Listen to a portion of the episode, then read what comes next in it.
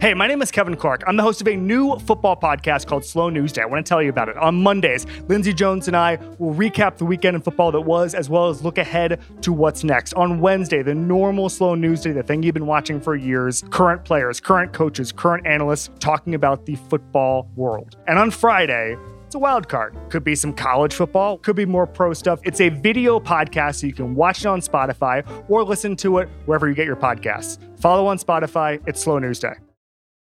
This episode is brought to you by State Farm. There's no better feeling than a personal win, and the State Farm Personal Price Plan can help you do just that. Talk to a State Farm agent today to learn how you can bundle and save with the personal price plan. Like a good neighbor, State Farm is there. Prices are based on rating plans that vary by state. Coverage options are selected by the customer. Availability, amount of discounts and savings, and eligibility vary by state. This episode is brought to you by Indeed. We're driven by the search for better. But when it comes to hiring, the best way to search for a candidate isn't to search at all. Don't search, match with Indeed. Use Indeed for scheduling, screening, and messaging so you can connect with candidates faster.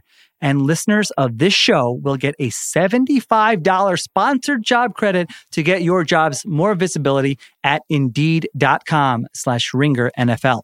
Just go to indeed.com slash ringer NFL right now and support our show by saying you heard about Indeed on this podcast. Terms and conditions apply. Need to hire? You need Indeed.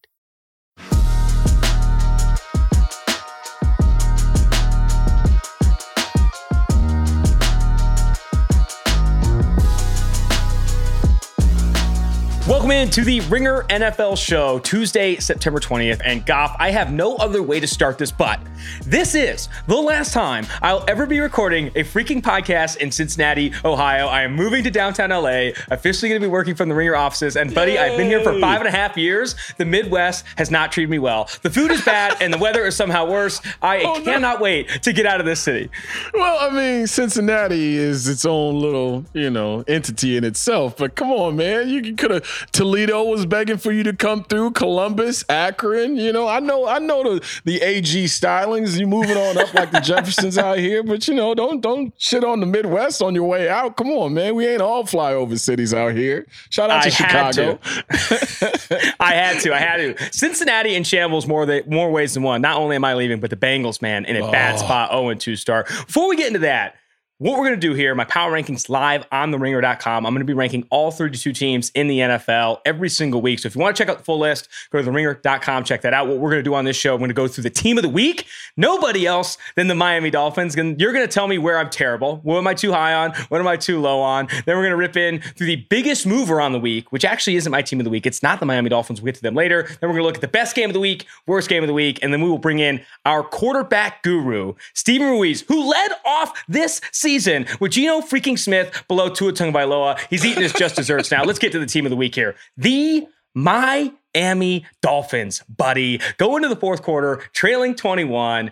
You know, Mike McDaniel is calling a masterclass offensively, but two pretty ugly interceptions early on from Tua Tagovailoa, a kick return touchdown from Devin Duvernay really digs a big hole for the Miami Dolphins that in previous years the Miami Dolphins, specifically Tua Tagovailoa, does not rally out of. This is a quote from Mike McDaniel. He says, It's awesome to be critical of yourself, talking about Tua Tagovailoa. It is good. He has a high standard for himself. But after after about the last play and he went and played, took his responsibility seriously to his teammates. He said, Hey, I'm going to lead this team confidently. I think it was a moment that he'll never forget that hopefully he can use moving forward. He threw two bad picks and didn't collapse. For honestly, the first time in his career, leads a 21 point comeback, wins in regulation over 460 passing yards, six touchdowns on the day.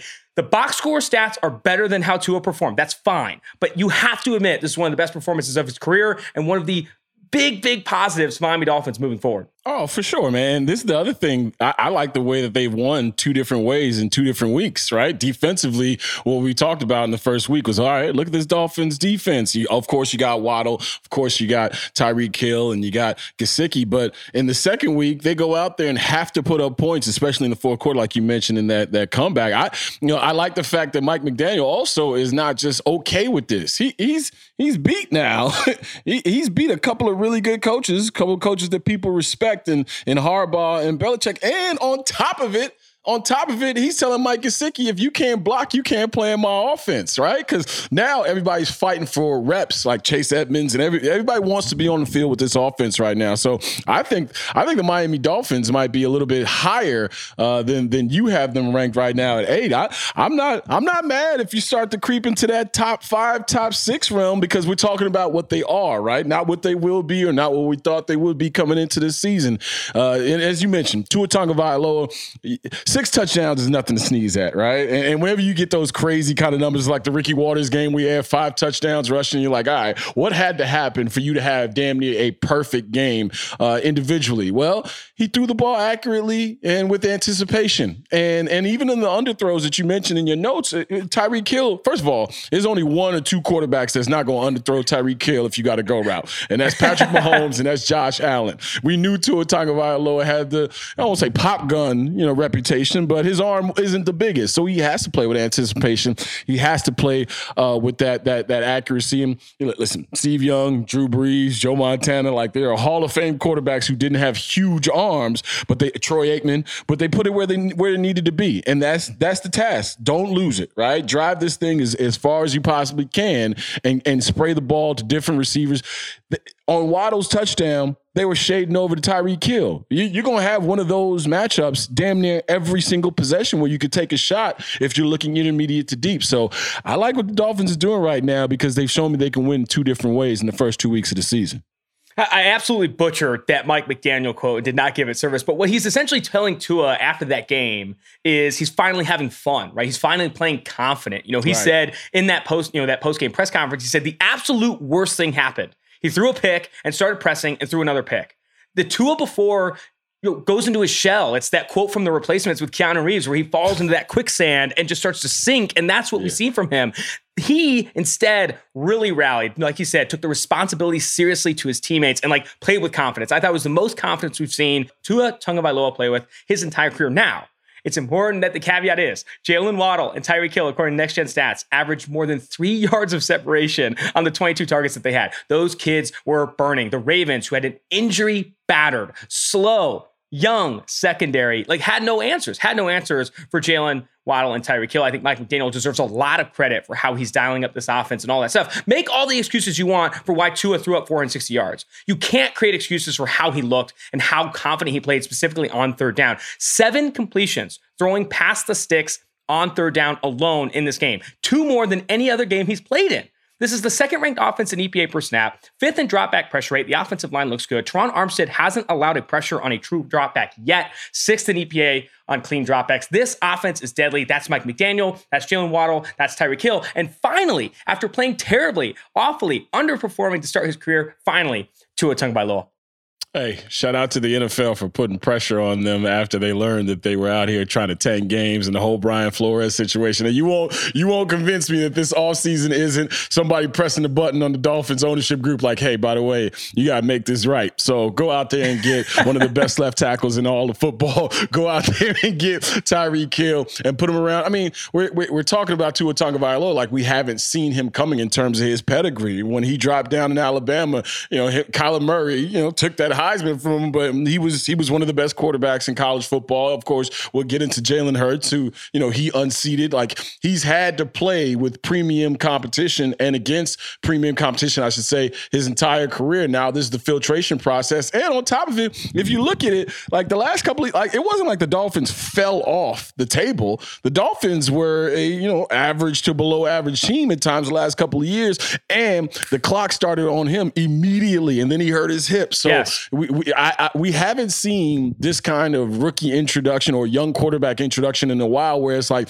hey, you ain't got no time to prove yourself. It has to be now. And on top of it, the pressure that this offseason puts on him. Hey, man, first two weeks, I, I can't. I, am not the biggest Tua Tagovailoa fan, but there, I don't see how you can look at his first two weeks and say he hasn't lived up to what they're demanding of him. Because in the end, if this thing doesn't if Mike McDaniel and this offense doesn't roll throughout the season, if it isn't sustainable, we're going to be looking at the quarterback position. So until he falters or until he drops off the face of the earth, or if he con- continues to play this way, we, we, we got to give Tua Tagovailoa a certain amount of credit because there's a lot of quarterbacks uh, who don't get rid of the football, who don't put it where it's supposed to be, and who aren't accurate. So you got to give them credit for finding those guys and letting them work. Last thought on the Dolphins, and then we'll bring in Steven Ruiz later to talk some Tua. He's been a hater of Tua Tagovailoa lately. Mike McDaniel has proven through two weeks he's a quarterback elevator, really putting him in a position to succeed. Jalen Waddle and Tyreek Hill and Cedric Wilson and Terron Armstead, those players, those upgrades are quarterback elevators. But Tua Tagovailoa in this game specifically did not answer any criticisms. It's just the first time we've seen him not suck. You know, it's the first time we've seen him really push the ball downfield. It's the first time we've seen him play aggressively, play with confidence, and that matters, man. It's a small game samples. It's one game. It's one game. He's still going to have a t- you know a baby arm. That first interception was overconfidence and a comeback route that he just can't hit with that arm strength. But to do this and to get that, like like McDaniel said, to get that under your belt, hopefully it's something he doesn't forget. Hopefully he can use it, move it forward. All right, who am I too high on, too low on? Let's move off the team of the week. We both love the Dolphins this week. They moved up from 13 to eight in my rankings this week. Not all the way up to seven, not all the way up to six. But my top 10 right now is Bills, Chiefs, Bucks, Chargers, Packers. Then I have Ravens, Eagles, Dolphins, Rams, Bengals. Am I too high on one of those teams inside that top 10? Ah, that top 10. I'm looking at it right now. That the Bucks and the Packers. The NFC is a hodgepodge right now. You're trying to figure out who's what. A lot of young teams, and one of your two lows we'll get into later, but a lot of young teams are bubbling up right now, and the quarterback position is probably the only thing that's keeping them from being in that top five, top six. I think the quarterback position is the only thing that's keeping the Bucks and the Packers inside of that top five, and especially when you talk about the the Tampa Bay Buccaneers, they got the best defense damn near in the NFL right now, from my eyes, in the first couple of weeks that I've seen. Offensively, though, this thing, eh, eh, if you're going to take it back to early Tom Brady days in New England when Antonio Harris and them boys was getting the rock 20 times and, you know, Corey Dillon was around, like if Leonard Fournette is going to be counted on to tote the rock as much as I think he has to until they figure out whatever Tom Brady's head slash health slash arm is and the offensive line issues that they have, I think right now, I think the Bucks are a little bit high and the Packers. Um, watching that game against the Chicago Bears on Sunday Night Football, the Packers were right for the taking. And they will be, I think, until about week five, six, or seven when they get their wide receiver room straightened out, whether it be Allen Lazard being counted on more now that he's healthy or Christian Watson being better than he's been in the first two games. I haven't seen a start to a rookie season like this for a wide receiver in a, in a minute, right? And this is back when wide receivers were, hey, do you draft them in the first round? That was like 10, 12, 15 years ago. Now you can mess around and get great wide receivers or uh, sustainable entities at that position in the first two or three rounds.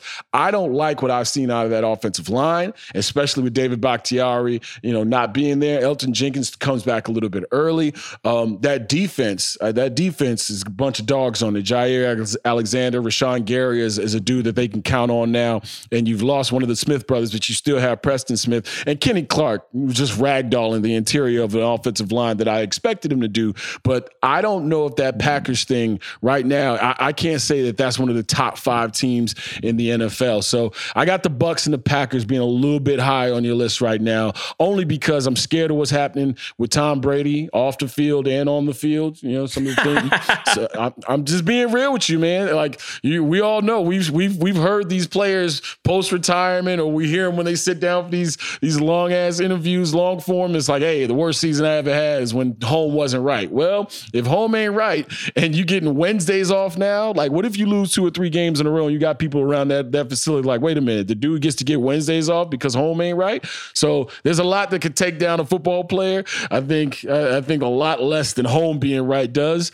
And on top of it, seven, eight years ago, we've been talking about Tom Brady being done. So at what point does Father Time kind of come into play here? So I think the Bucks and the Packers are a little bit high. And I don't think you're off. I, I, I, think having the Bucks and Packers that high, like you said, is just because I have so much faith in Tom Brady and Aaron Rodgers, two quarterbacks right. that right now rank middle of the pack in EPA per dropback, and despite having top 10 offensive lines in terms of pressures allowed or pressure rate allowed. They're getting the ball out quickly. They're, they're throwing it to these guys, but they're not having a lot of success. The offense is not efficient. Leonard Fournette in week two averaged negative yards before first contact. Like the offensive line is not getting pushed in Tampa Bay. Offensively for Green Bay, they don't have a receiver that's clear cut above the fold, stepping up in Davante Adams' shoes. It's AJ Dillon. It's it's um, Aaron Jones. Those are the players that are having success for Green Bay. And defensively, the Bucks look insane. And I think that's a big reason why they'll probably consistently be in the top five, top eight, maybe even despite some, some losses down the stretch. For Green Bay, this defense has struggled. Defense struggled against Minnesota, couldn't pass off Justin Jefferson in zone coverages. And when you look at this game against Chicago,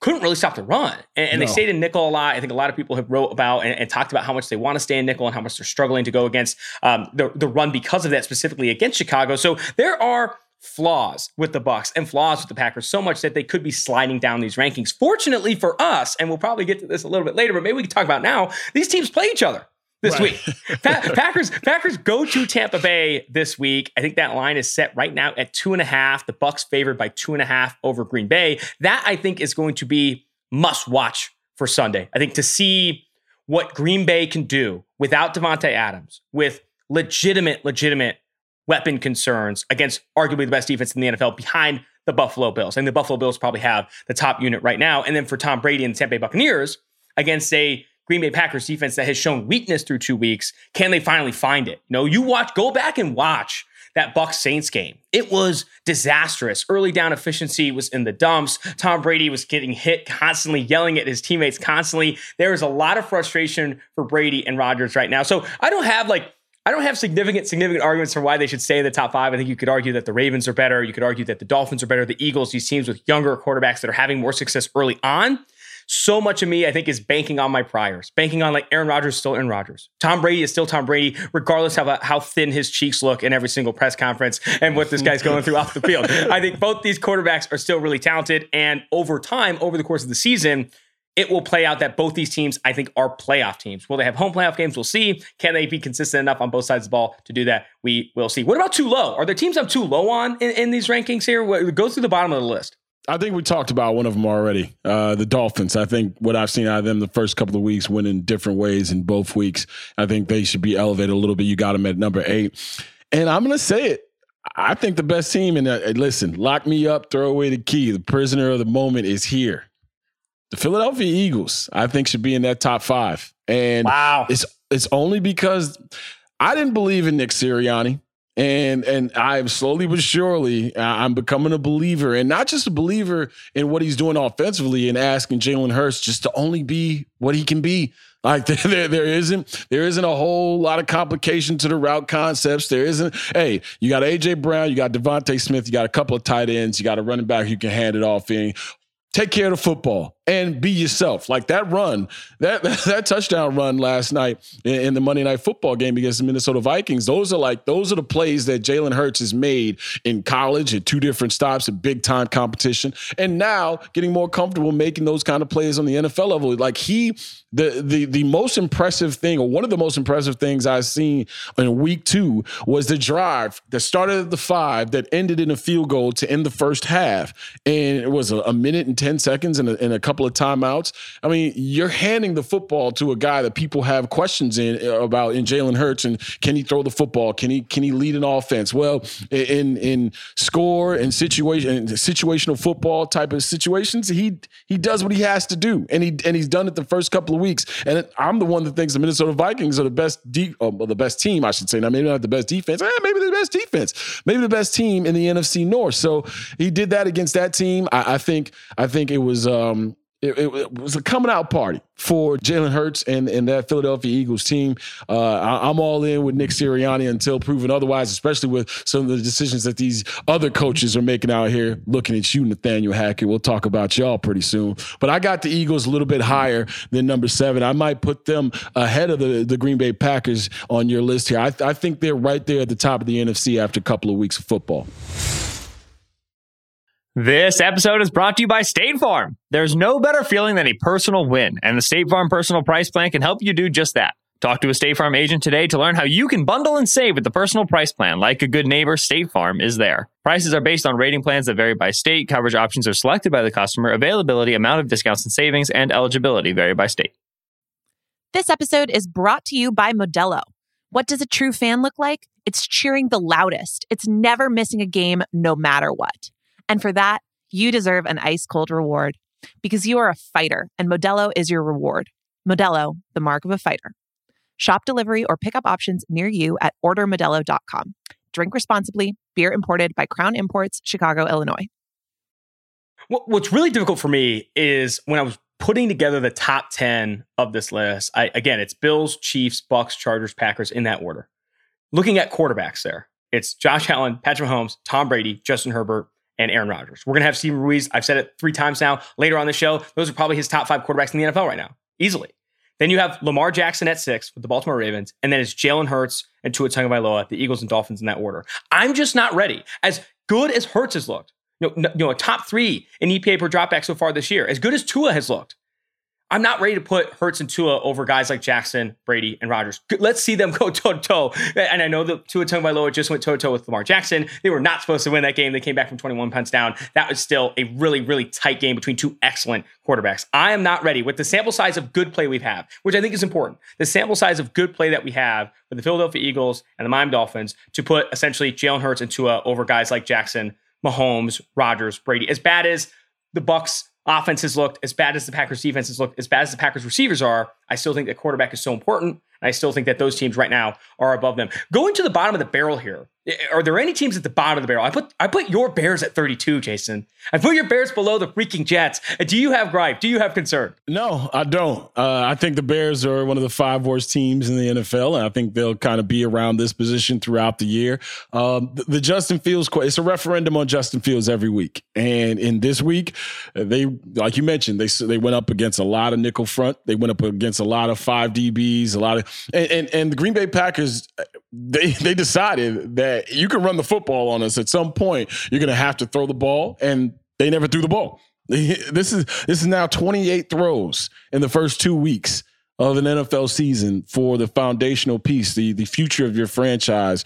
Luke Getsy, I think, in quarters has forgotten what he did in the preseason so well when it was vanilla and everything was, you know, out there is seven on seven passing camps pretty much. I think Justin Fields also is holding on to the ball too long. I think Justin Fields and Joe Burrow and a lot of these guys, these younger quarterbacks that we've seen coming into the league, when you can stock up on wide receiver at that, you know, because of recruiting and you can have four or five pros, future pros in a room, yeah, it's a little different when you get to the next level. And one, you either don't have those options because you're Justin Fields and the Ryan Poles of the world doesn't think that you need any wide receivers to throw to, or two, you're going up against the best defenses in the world and the best corners and the best safeties and the best schemers in the world. So those windows get a little short. The reason why Joe Burrow, after Cincinnati spent all that damn money on the offensive line, is about out here turning the football over and getting sacks because he's holding on to the football. He's not taking the cheese. The same thing with Justin Fields and the Bears. Eh, the Bears are bereft of talent. And when their talent doesn't play well, like Roquan Smith, I mean, listen, you did everything in the offseason to to to talk about needing new money and, and forcing a hand. They didn't give you new money. And in the first two games, it's been a rough start for one of the best players, if not the best player on the team. So I'm not mad at the Bears being number 32 on this list because they haven't performed like a team that, that you should respect. And now that the 49ers have put Jimmy G in because of the Trey Lance injury, you know, that that that week one win in, in, you know a quagmire looks a little uh, a, a, little less um, you know, uh, it, it, doesn't look as justifiable as as it would have looked. So I'm uh, I'm not mad at that at all. I'm not mad at that at all. I think the Bengals, like I mentioned, uh, because of what Joe Burrow is going through right now, I think at ten, you know, they've looked a little shaky, uh, and also it makes me look back at what we saw during their playoff run and how close all those games were. It kind of had, you know, I heard somebody say it, it kind of had like a March Madness feel to it, where it's like, all right, you you survive in advance, and then they get to the Super Bowl and go up against Matt Stafford. So I, am trying to figure out right now how good the Bengals are as far as some of these teams are concerned. Like you mentioned, we'll talk to Steven Ruiz because some of these quarterbacks are tumbling down the rankings as well. Uh, the Bengals staying at 10, can I be honest? I think it's just me coping a little bit. I was so high on the Bengals. I, was, I, was, so high on the Bengals, man. I was trying to give Cincinnati something. I'm leaving Cincinnati, trying to give them a little top 10 pitch. You're going to believe it until you don't have to believe, huh? if this if this Bengals team doesn't look lights out, I'm not talking to win. If this Bengals team does not look lights out against the Jets this week, I'm going to be concerned. I think they're four and a mm. half point favorites right now on the road against Joe Flacco and the New York Jets. If they do not look dominant against the Jets, I'm pressing the panic button. They might they might be a 10 spot faller on this next week. And I think for the Bears, what I wanted to bring up, and I, the reason I brought them up too, and then we'll move to the team of the week. It's the Philadelphia Eagles. We'll spend some more time on just how good Jalen Hurts was last night and all those things. The Chicago Bears. This is a quote from the piece on the ringer.com that I wrote. This isn't, you know, the Bears' offensive problems are so many, right? Justin Fields is holding the ball too long, his receivers are not getting open, and the offensive line is horrendous. This isn't a chicken or the egg situation. It's the entire coop is up in flames. Please make it stop situation. Darnell Mooney leads this team. He's obviously their most talented receiver. Leads this team in routes run with 38. He has two receptions for four yards on the year. Their receiving core as a whole, with Equanimeous St. Brown, Dante Pettis, Byron Pringle, a slew of misfits, has seven catches on the year. I know one of the games was in a monsoon, but what that game plan against Green Bay, in my opinion, was unacceptable. And it's the game plan is bad, the offensive line is bad, the receivers are bad. It's also dysfunctional. Fields has faced pressure on 48% of his dropbacks through two weeks. That is the second highest average of any quarterback this year. And even when he's not pressured, he's holding onto the ball, average time to throw of 2.6 seconds which is the third slowest average in all of the NFL. Like he's holding the ball on because no one's getting open, and even when he's when, when he's pressured, he's making mistakes. So much is wrong with the Chicago Bears, and so much is dysfunctional with the Chicago Bears that I think it's one really shitty for Justin Fields. Let's just call it. I said Trey Lance was one of the most unlucky players in the NFL. You factor in this injury this week, he might be most unlucky player in the NFL. We haven't talked about the San Francisco 49ers and obviously the broken ankle for Trey Lance, but Justin Fields is right there, man. You know, Matt Eberflus came in. It's supposed to be this new era. He's essentially committing to the run, trying to play stout defense with a, ta- a, a roster bereft of talent. This team is is active cap space according to Over the Cap is 31st in the NFL. They are not spending money right now to win football games. They're not spending money to develop Justin Fields, and they're not calling game plans, throwing the ball to develop Justin Fields. That is my biggest concern with this Chicago team. Everything is disjointed, everything is dysfunctional, and everything is on freaking fire in Chicago. And that is worrisome for Jason Goff. I know you're a Chicago native. yeah, worrisome for me and the Full Go podcast that I get a chance to do, focusing here on Chicago sports. I uh I, I talked about it this offseason. I I feel there is a um, there's a distinct difference between nurturing and building up and developing a quarterback and what the Chicago Bears are doing right now. And I got to be honest with you, I don't know how much Ryan Poles, I know they say they do, and I know he says he does, but I don't know how much Ryan Poles believes in Justin Fields because if you believed in him, then you would put something around him. People were yelling at me on Twitter, like, oh, because I was marveling at what Tua Tagovailoa, the weapon. Oh, what, what do you expect him to do with no draft capital? Guess what, guys? Guess what? Stefon, B- Stefon Diggs is the biggest reason why why Josh Allen is now a superstar. Stefon Diggs is a fifth round pick out of Maryland. You do not need nothing but first round picks running around at wide receiver for you to succeed. Tyreek Hill was not a first round pick. Obviously, he had some issues coming out of school, right? And that, that dropped his draft status. But you can find people, you know, when you go out and draft a corner and a safety who I think are both going to be good players. But let's face it, this is a, a franchise who has glorified the linebacker position in my lifetime. You show me any other other franchise that has done that, that is has won consistently. 1985 is a long time ago. I was six years old, five years old, right? Wearing the the, the Walter Payton headband and the ruse and, and, and my old get up and, and playing my you know my first play school recorder with the Super Bowl shuffle. That was a long damn time ago. So the the Bears have uh, have been institutionally corrupt for a long time when it comes to nurturing not only quarterbacks but the offensive side of the football. I don't see this being any different this year. All right, so let's get to the biggest mover. We mentioned them a little bit at the top, talked about how well Jalen Hurts looked specifically last night. The Philadelphia Eagles, Nick Sirianni's Philadelphia Eagles move up from 13 to 7, five spots in my power rankings this week. And, and, and, for good reason. I probably should have had them higher, right? I was high on the Philadelphia Eagles in the offseason. I bet them plus 275 to win the NFC East. Now they're now clear cut favorites to win that division starting off the season at 2 0. Jalen Hurts, and you talked about him a little bit earlier in the show and said, you know, Sirianni and this offense creates some easy offense for him, doesn't ask him to do too much. I thought in this game specifically, we saw something different. You know, for the same reasons we said Tua Tagovailoa played the best game of his career. I think we saw the best game of Jalen Hurts' career last night against the Minnesota Vikings, throwing with confidence, hitting throws he just wasn't hitting before. That's that 10 to 15 yards downfield, middle of the field, on time, dig route. Like that has not been Jalen Hurts' game, but he had it in this one against Minnesota. He's playing with swagger, playing with confidence that you just love to see. According to PFF, the lowest percent of uncatchable passes thrown from clean pockets this year the inaccurate Jalen Hurts, who is dealing through two weeks. My guy, I think Derek Clausen on, t- uh, on Twitter mentioned um, he's incrementally improved every year of his career for like the last eight, 10 years. And that's so true. And the Eagles now, for sticking to Jalen Hurts, for supporting him by adding you know, players along this offensive line, bringing in an A.J. Brown, bringing in Nick Sirianni, all these things, this has allowed Jalen Hurts to actually develop as a passer in this league, as a quarterback in this league, and the Eagles are reaping the benefits, a legitimate, legitimate contender in the NFC.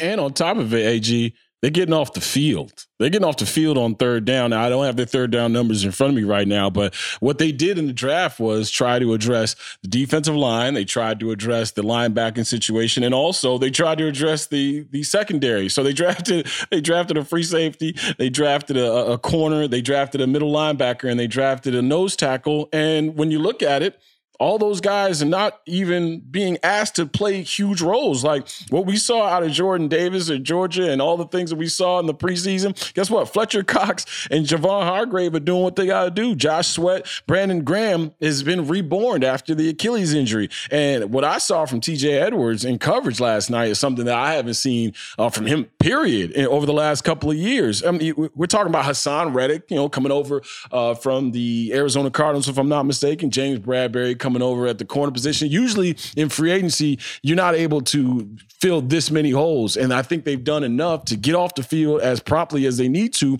to give the ball back to Jalen Hurts in an offense that's multiple because you don't know if Gainwell or Miles Sanders is going to crack off a, a, couple of big runs. And with their running game, too, it, you know, Jalen Hurts is delivering the blows. When you have a running quarterback who is delivering the blows, it's a lot different than having a running quarterback who's running for his life, which we see in a lot of these situations. So Nick Sirianni able to dictate where Jalen Hurts is going to employ his legs and employ his his mobility, and on top of it, not asking him to, to do way too much inside the pocket, getting that thing moving around. And what what's a, a quarterback's best friend? A target that he could count on, like DeVonta Smith, while he's going through his rookie uh, ups and downs. First week of this uh, the season, no catches. Second week, he's got five catches in the in the first half. You know why? Because AJ Brown alleviates some of that pressure. Those tight ends alleviate some of that pressure. This is one of those situations. I think as we look around the NFL, if you got a young quarterback, you're supposed to win while you're on that contract clock, right? But on top of it, if you're not winning and you've got all the pieces in place, that quarterback position is the one that the, the microscope is going to be on. So when these guys perform the way Jalen Hurts has in these first two weeks, you got to give them some credit. Got to got to big them up. Like the Philadelphia Eagles look like a team who who should make a deep playoff run if they continue to to remain with this identity. You know, if if you start to get into those games where we're seeing Jalen Hurts, you know, passing the ball 30 plus times, getting to the 40 numbers, either you're losing or you straight away from the plan. I think right now what you see is the, the proper game plan for this team. Play good special teams, get off the field on third down defensively, and allow their quarterback in multiple ways to hurt teams offensively. The take that I have too is, and you, talk about like maintaining this identity. I don't think the offensive identity is going anywhere. I think Sirianni, Hurts, Brown, DeVonta Smith, the strength of this offensive line is all not going anywhere so much that this offense, I think, will consistently be a top performer week in and week out. I think where the consistency needs to be is defense, right? Yeah. I think it's John Gannon, it's Darius Slay, it's this pass rush, it's not letting D'Andre Swift go over 150 yards. Like it's it's really showing up every single week. Now you don't have to play lights out like they did against Kirk Cousins, Minnesota, and a lot of that's just Cousins really struggling under the lights. I have an idea, I have a theory that when Kirk Cousins hears the Monday Night Football theme song going in, he just immediately starts to crumble. People blame the lights. It might be the music, who knows? But Kirk Cousins did not play well, and that obviously aided a lot of should be Darius Slay interceptions. I know he came down with two, but he probably should have had like 10. I think that if you can get consistency from John Gannon's group and and you see them winning up front, stopping the run, limiting in the back end with Darius Slay leading that charge, I think that is where this danger really shows up. Because we know it's, it's easy to forget, but we know when Jalen Hurts went against this Tampa Bay Buccaneers defense in the playoffs last year, he looked terrible. Like he was, he you know, went into a shell, really struggled, and people I think were fading the Philadelphia, Philadelphia Eagles all offseason because they couldn't get that bad taste out of their mouth. They're going to have to go through the Bucs in the NFC. That defense is still the top unit in the NFC. The Buffalo Bills think the top defense in the NFL. So we need to see it against good defenses, and we need to see that defense show up as well with consistency for them to be continually a big move or maybe move up from seven up into the top five. Game of the week, new segment on this show. This is where you pick the best game of the week. And I picked the worst game of the week. And we're going to have to watch them both. We're going to have to see where this goes. What is your game of the week? Let's dive into that. I mean, the AFC East is back, right? We're not talking about the, the same performers in the New England Patriots anymore. We're talking about the Bills and we're talking about the Dolphins. I don't know if it gets much better than that. You, you talk about that Bills defense. I love the fact that, you know, it's it's not just um, before it, it, was all right, Jerry Hughes or bust. Now it's Von Miller, it's Boogie Basham, it's, it's Jordan Phillips, it's all the Greg Rousseau. Like I, I think if if you can put a defense like the Bills against an offense like the the Miami Dolphins in the first two weeks of the season, I don't know. I don't know unit versus unit how you're going to find a more explosive battle. And of course, the the Dolphins defense has some players on it as well. And Josh Allen has turned, you know, hey man, Cam Elway, like the, the dude is doing anything you want on a football field. Like the Tennessee Titans ain't that bad, but but what happened was they got snowed in. Uh, it, it is what Seattle used to be in terms of a home field advantage. Slowly but surely, the Buffalo Bills and that home field advantage has been building up to that. That's a college-like atmosphere, especially on prime time. I think they just caught a wave uh, in the Tennessee Titans couldn't do anything about it. That's one of those games where you're like, all right, we're not this bad, so don't worry about it. I think the Buffalo Bills have that kind of fight in them, and I think that I that is the team right now where you're trying to find whatever weakness you can, and it may be the running game actually giving the ball to a running back, but other than that, there's not a lot of holes in it. And on top of it, you get a chance to see one of the better coaches in the game go up against one of the best young minds. I, I like that AFC East matchup. This is the best team in the NFL going against probably the hottest team in the NFL, in the Miami Dolphins, our team of the week on this show, and everyone's favorite team to talk about this week with Tua Tagovailoa playing so well. Mike McDaniel calling an absolute bag of a game offensively, but the Buffalo Bills are the best team in the NFL. Josh Allen is arguably the best quarterback in the NFL. The Stefon Diggs Allen pairing is top three in receiving yards this week. Like it is an electric offense for the Buffalo Bills, and they've done it against good competition. Don't forget that the Rams won the Super Bowl last year, and the Bills blew them out week one. Don't forget that the Tennessee Titans were the number one seed in the AFC last year, and they blew them out. Like this is is a really, really good Buffalo Bills team. And I'm going to bring up some unheralded heroes on this Bills team that I think are really going to show up or have to show up against Miami. It's not Josh Allen, it's not Stefon Diggs, it's not this offense that's electric. Defensively, this pass rush, this defensive line is absolutely nasty. Through two weeks, and this is from Brad Spielberger at PFF, Boogie Basham, Von Miller, and Gregory Rousseau all ranked top eight in PFF pass rush win rate. And I think there's more depth even beyond that. They have so much talent up front. And obviously, the highlight goes to Von Miller, the veteran coming over. He's making plays in the run game, making plays as a pass rusher. But other players on that defensive line are benefiting from his presence, and they have depth behind him. Jordan Phillips is back, AJ Epenesa playing better, Boogie Basham playing better. This defensive line is gruesome, and Taylor Lewan left that Tennessee Titans game early last night with an injury, and that offensive line had no answers for the Buffalo Bills. It's a big reason why Ryan Tannehill struggled. It's a big reason why Derrick Henry could not find an inch of daylight running the football. This Bills defensive line is disgusting. And the Miami Dolphins offensive line, where Terron Armstead, like I said before, has not a lot of pressure, it's much improved from last year.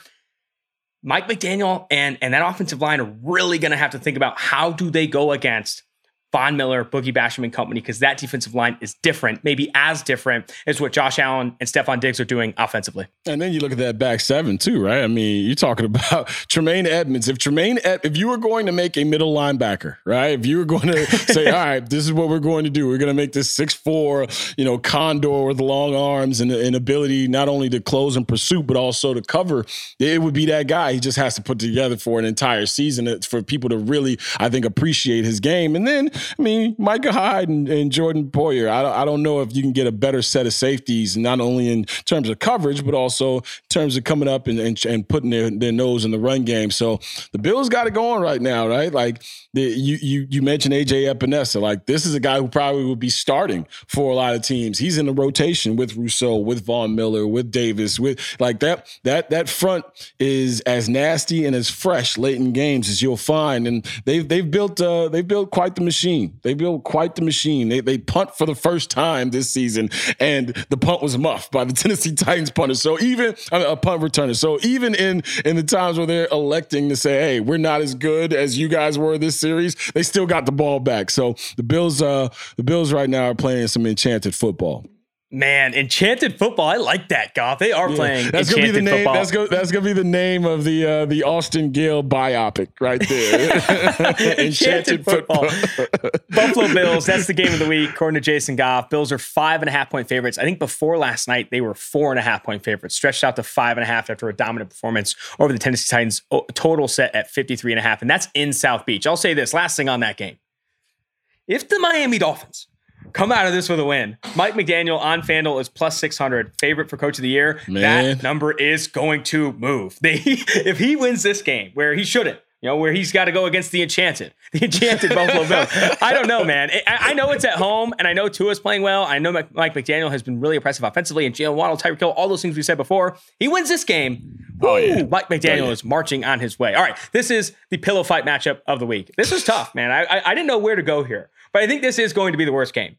It has one of the lowest totals on the week, 41 and a half, and it's between two of the worst teams in the NFL according to my power rankings. The Atlanta Falcons and Seattle Seahawks will square off against week. each other. Is what it is. It's the shame of the week. Right now, the Falcons rank 28th in my power rankings. The Seattle Seahawks rank 27th. They've bounced around from 30 to 24 on depending on how Geno Smith looks. Both these teams have really struggled. If I had to if it wasn't in Seattle, I'd feel a lot more confident betting Atlanta. Atlanta is a one and a half point favorite in Seattle. In Seattle, it's just so hard to play. And, and as comfortable as Matt, uh, not Matt Ryan, Marcus Mariota has looked in this offense. And as much as they've strung some things together, now in this past week, they trailed 28 to 3, hint, hint, in that game against Los Angeles Rams and eventually found some creative ways to come back, some bad Matthew Stafford picks, etc.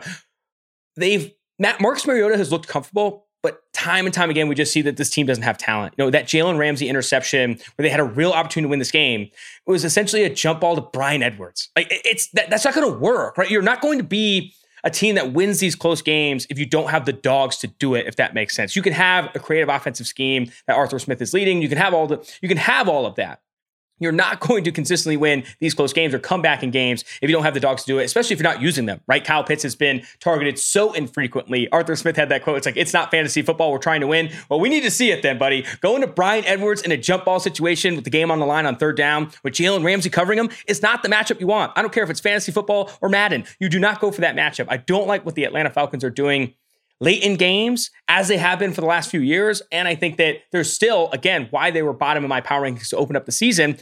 A really talent bereft team. They, they do not have a lot of talent along the offensive line. Their receiving corps is one of the worst in the NFL, especially if they're not targeting Kyle Pitts. And then defensively, outside of AJ Terrell, who got worked a handful of times by Allen Robinson this game, they're struggling as well, not creating pressure, all that stuff. On the other side, Seattle, the one and a half point favorite in this game, has a lot of mixed opinion right now. I think Geno Smith is up and down in Steven Ruiz's quarterback rankings. This offense is just down, right? After the first half, this offense has averaged fewer than four yards per play. The Seattle Seahawks rank bottom five in EPA per dropback after that first half against Denver, the first half of the debut of the 2022 season at home.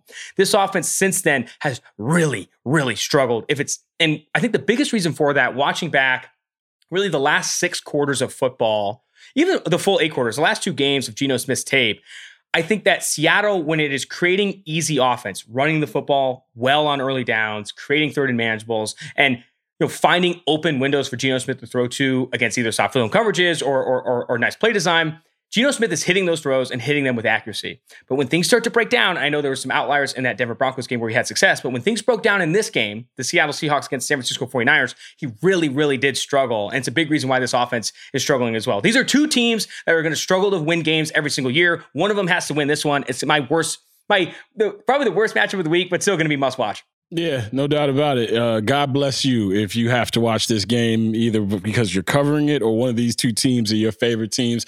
I mean, I feel that way about the the Texans Bears game, the the Lovie Bowl coming up this week. Like, if you're not in the Houston and Chicago markets, I don't know why you'd lay your eyes on this, uh, other than the uh, the the the betting, the entertainment purposes that that you might have with FanDuel Sportsbook. But other than that, I'm cool. Like you mentioned, uh, this ain't fantasy football, but if Kyle Pitts doesn't help you win games games, then you, you spent a draft pick on on the wrong guy, and I don't think you did because he's he's one of the better talents at that position. They, like you mentioned, they're bereft of talent. Um, both those teams are going to be on the clock searching for a quarterback in the draft coming up this season. Uh, the Atlanta Falcons, AJ Terrell's only got Grady Jarrett, and that's about it to put any pressure on anybody. So if you're out there on whatever island that you you're supposed to be on, you're still one of the best corners. But if guys got four or five seconds to run around and get into scramble drills, you're gonna look bad. So I, I, I, don't know where the Atlanta Falcons are going because they're they're more than just a quarterback away. They they have stripped that thing down to the studs.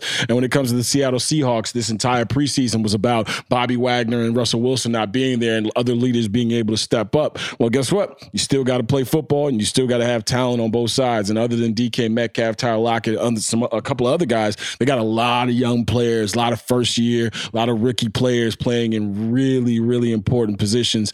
I mean, you look look at that offensive line. Like Charles Cross this year is going to be uh, an up and down year because of the youth. You put him in one of the more important positions. So uh, this is one of those games where uh, anything can happen, and yes, it, it should be the shame of the week. You know, the Seattle Seahawks, Geno Smith specifically, you know, has to find, you know, has to create easy offense, has to find open receivers and have open receivers for this offense to move the ball. It hasn't moved the ball at all for the last six quarters, literally the worst in the NFL in yards per play. For the Falcons, I think the bigger issue is that they don't have playmakers for as good as Marcus Mariota's playing. He looks comfortable. He's creating outside of structure. He's running the football well. There was a third down or fourth down in that game where he fl- fell flat on his face, got back up, threw it to the fullback and converted. Like he's making plays in this offense. The problem is, is that he has to throw to Bryan Edwards in, in crucial situations. The problem is, is that they're not dialing up easy targets to Kyle Pitts, arguably the best player on their team. So I, I worry about the situation that Marcus Mariota's in for and for Geno. I just think that when things start to break down, and I think they will often with two rookie tackles, I think they're going to struggle more often than not. That's it, man. Let's go bring in Steven Ruiz. Now let's talk a little quarterbacks with Steven Ruiz. That's the marquee matchup of the week, the game of the week. That's power rankings with Goff and Austin. Let's go talk to Steven Ruiz. This episode is brought to you by Indeed. We're driven by the search for better. But when it comes to hiring, the best way to search for a candidate isn't to search at all. Don't search, match with Indeed. Use Indeed for scheduling, screening, and messaging so you can connect with candidates faster. And listeners of this show will get a $75 sponsored job credit to get your jobs more visibility at indeed.com slash ringer NFL. Just go to indeed.com slash ringer NFL right now and support our show by saying you heard about Indeed on this podcast. Terms and conditions apply. Need to hire? You need Indeed. This episode is brought to you by Jiffy Lube. Cars can be a big investment, so it's important to take care of them. I once got a car that I started out with 25,000 miles on. I got it to over 200,000 miles because I took care of it. You know how you take care of a car? You take care of the maintenance, the oil, the brakes, all that stuff. And if you don't, you can have a car just completely fall apart. When your car needs maintenance, head to Jiffy Lube. They provide automotive excellence at speed. Get your oil change, brakes checked, tons of other multi care services. It's all done by expertly trained technicians who actually care about taking care of you and your car. Jiffy Lube, car more. To find coupons and start an instant online estimate, visit jiffylube.com. The man, the myth, the legend enters the chat. Steven Ruiz, his quarterback rankings are on the ringer.com. Make sure you check them out every single week. I like how volatile they are, right? I wasn't sure how much you'd be changing them up and down, you know, week to week, but it's been fun to see, you know, Geno make a little bit of a rise. Now he's behind Tua Tagovailoa, Hurts making a rise. I have had a lot of fun getting you on this show and talking your rankings. I, I appreciate you joining the show. Yeah, I, I, feel like I had the same worry. I was worried that I wasn't going to change my opinion on these guys too often, but it, it's happened. It's happened. I, I, maybe that will like level off midway through the season, but the, the early season has been fun. Goff and I went off on Tua and Jalen Hurts. We said, you know, both those players might have played the best games of their career in week two. Where are they in your rankings this week? I know you've been a Tua doubter or, or Tua critic, right? You've said, you know, I think Tua critic in the same way that everyone has. He hasn't played well. He hasn't lived up to his pre-draft expectations. And with Hurts, he's someone that has been constantly critiqued for not hitting, you know, stuff over the middle, 15 yards downfield, not being able to be an accurate quarterback or an actual passer. Where are you after this week with both those guys? I, I think I'm higher on Hurts. I think Hurts had the better of the two games.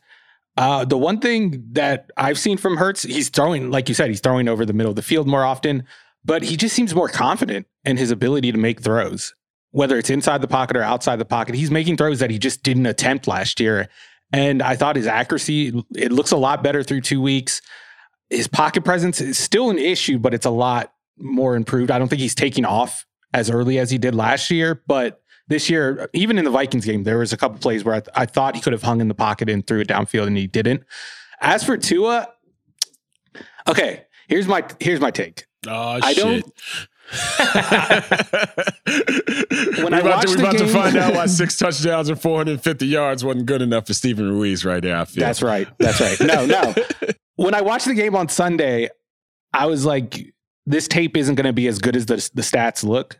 And that was the case when I watched the film, but the film was a lot better than I thought. And like everyone's going to point out the the two deep balls on the busted coverages. That's nothing to me. Like If you don't make those throws, you're not an NFL quarterback. And everyone would have made fun of him if he missed those throws. The throws that I liked were like he threw into tight windows and he was anticipating and he was there t- it was over the middle of the field. I thought Mike McDaniel did a good job of mitigating what I would say is Tua's biggest weaknesses, which is just dealing with pressure and dealing with tight spaces. And they're doing they're doing a lot of play action, but it's like in a different way than we've seen the 49ers do it, for instance. It's not like the outs, fake outside zone and then throw the crosser. It's like they're pulling a guard and pretending to run. And I think that widens the throwing window for Tua, and he's not as uncomfortable in those pockets. And it, it's working. And he's making the throws. You have to give him credit for making the throws. He's making all the throws. Now, he's not like going to jump to the top 15 for my rankings. He's a top 20 quarterback for me right now. And I think that's where he stays. I want to see the Bills game first. Before we anoint him, I want to see the Bills game because I think the Bills will give him a lot of problems. And I don't think the Bills are going to bust coverages. They don't have a rookie defensive coordinator. Between Hurts and Tua, Steven, whose success do you think is more sustainable throughout this season? Obviously, we're not talking six touchdowns a game for Tua, but both have had new additions in terms of offensive weapons. AJ Brown, Tyreek Hill, uh, Terron Armstead, obviously, and some of the defensive changes the Philadelphia Eagles have made. Hopefully, it will you know come to fruition throughout the season. But who do you think, if you're taking those two quarterbacks and, and putting them in a bubble, who do you think is more sustainable success wise going forward from what you've seen for the first two weeks?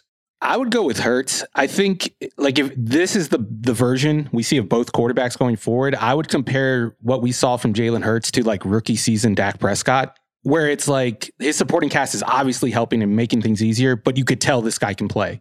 Whereas I think Tua's game last week or against on Sunday against the Ravens was like a game we'd see out of Jimmy G.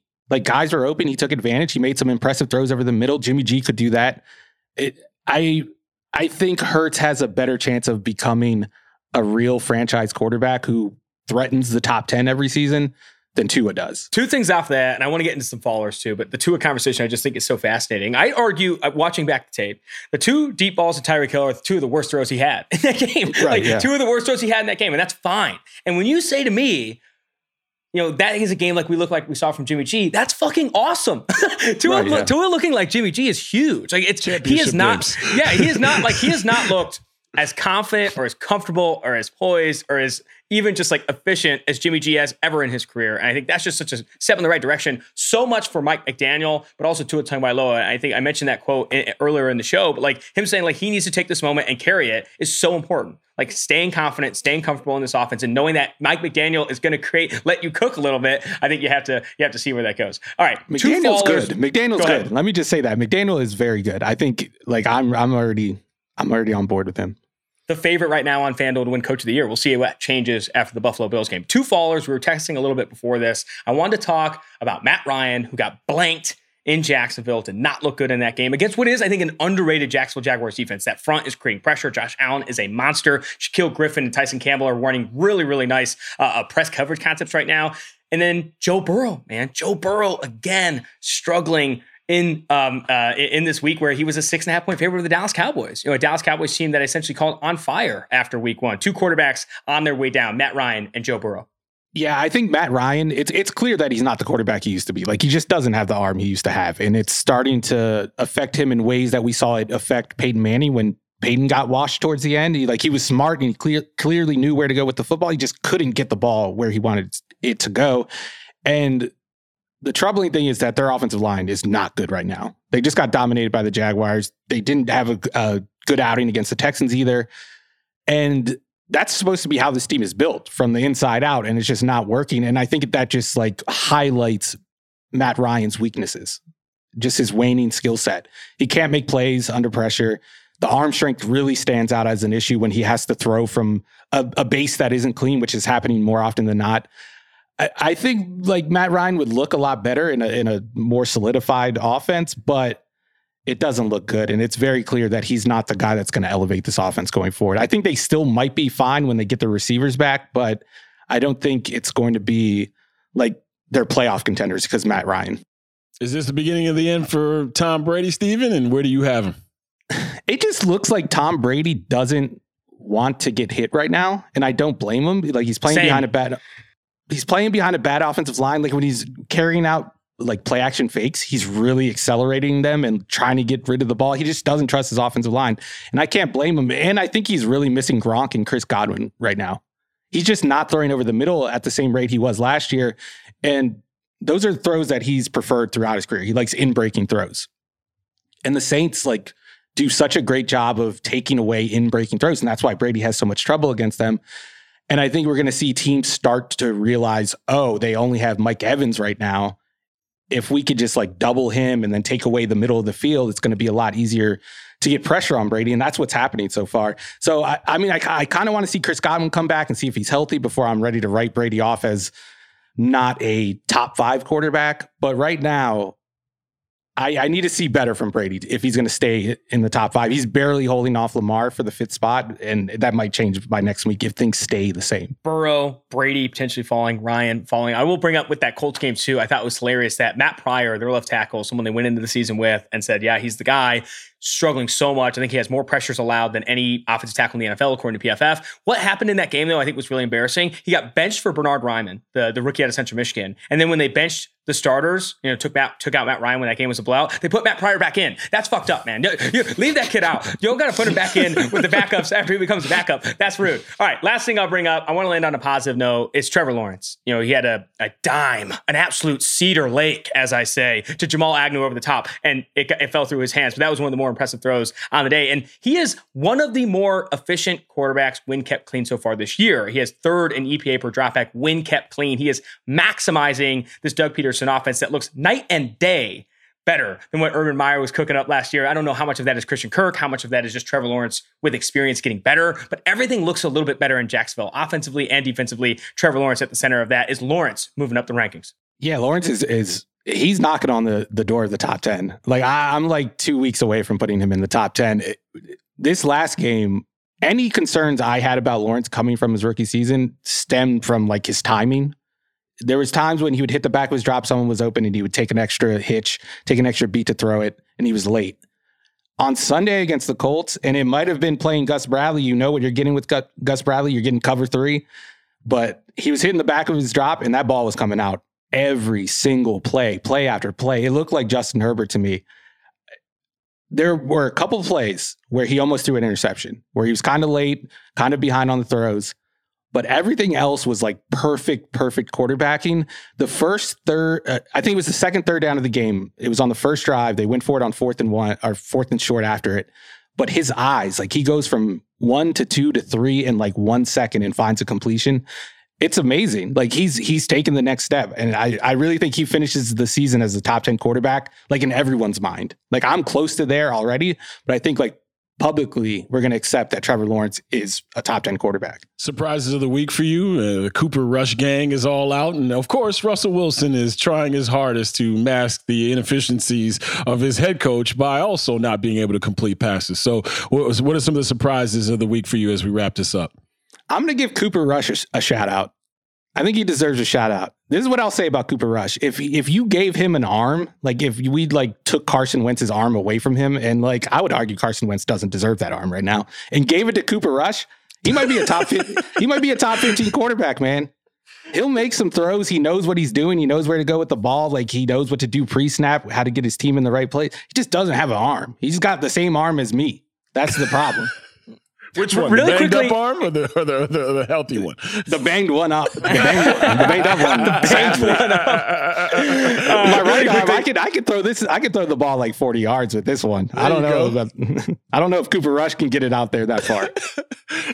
really quickly before we let you go, Steven, we wrap up the podcast here. You said something on Lawrence, and, and something that I came with. You you you know Paul more than I do. You watch his quarterbacks a lot more than I do. But something that I see with Trevor Lawrence, like near interceptions, even last year and this year, is I do think he has like he has I wouldn't call it overconfidence, but he does put a lot of confidence in his guys just going making plays. Like I, I think you saw that at Clemson, right? At Clemson, he's like, dude, it's my guy in one on one. Let's freaking go. And when that those players aren't that good, which a lot of them aren't in Jacksonville, there aren't a lot of like good jump ball catchers in Jacksonville. You start to see those receivers not make plays, and those look like near interceptions. And I think overconfidence, I think, has too much of a negative connotation in this sense. But I do think it's like, hey man, I trust my guys to go make a play wrongfully, but I got to, right? I have to until and, until they do. Yeah, no, I think Trevor Lawrence has like that game routine where he's going to try stuff, and it's going to be like he if he throws an interception, it's going to be a fun interception, and you're going to be able to watch the replay and be like, oh, I know what he was going for there. And if he would have pulled that off, that would have been a, a, great play. It's not like these like loser quarterback interceptions where you're just throwing it right to a linebacker. He's trying to hit a seam. He's trying to like throw a dig into a tight window. And when you're a young quarterback, I want to see that. I don't want to see you Derek Carr it up up and down the field. Like take some chances, man. And and I feel like Trevor Lawrence does it at the appropriate times. Like it's if it's third and long, yeah, you know, test a tight window. If it's first and 10, throw a check down instead. So I feel like he's already gotten that figured out. And that's like really hard to calibrate when you're an aggressive quarterback. It's not like a Jameis Winston thing where Jameis was like throwing bad interceptions and he's also a gunslinger, but his interceptions were like oh, I'm throwing it right to a linebacker right. because yeah. I didn't see him.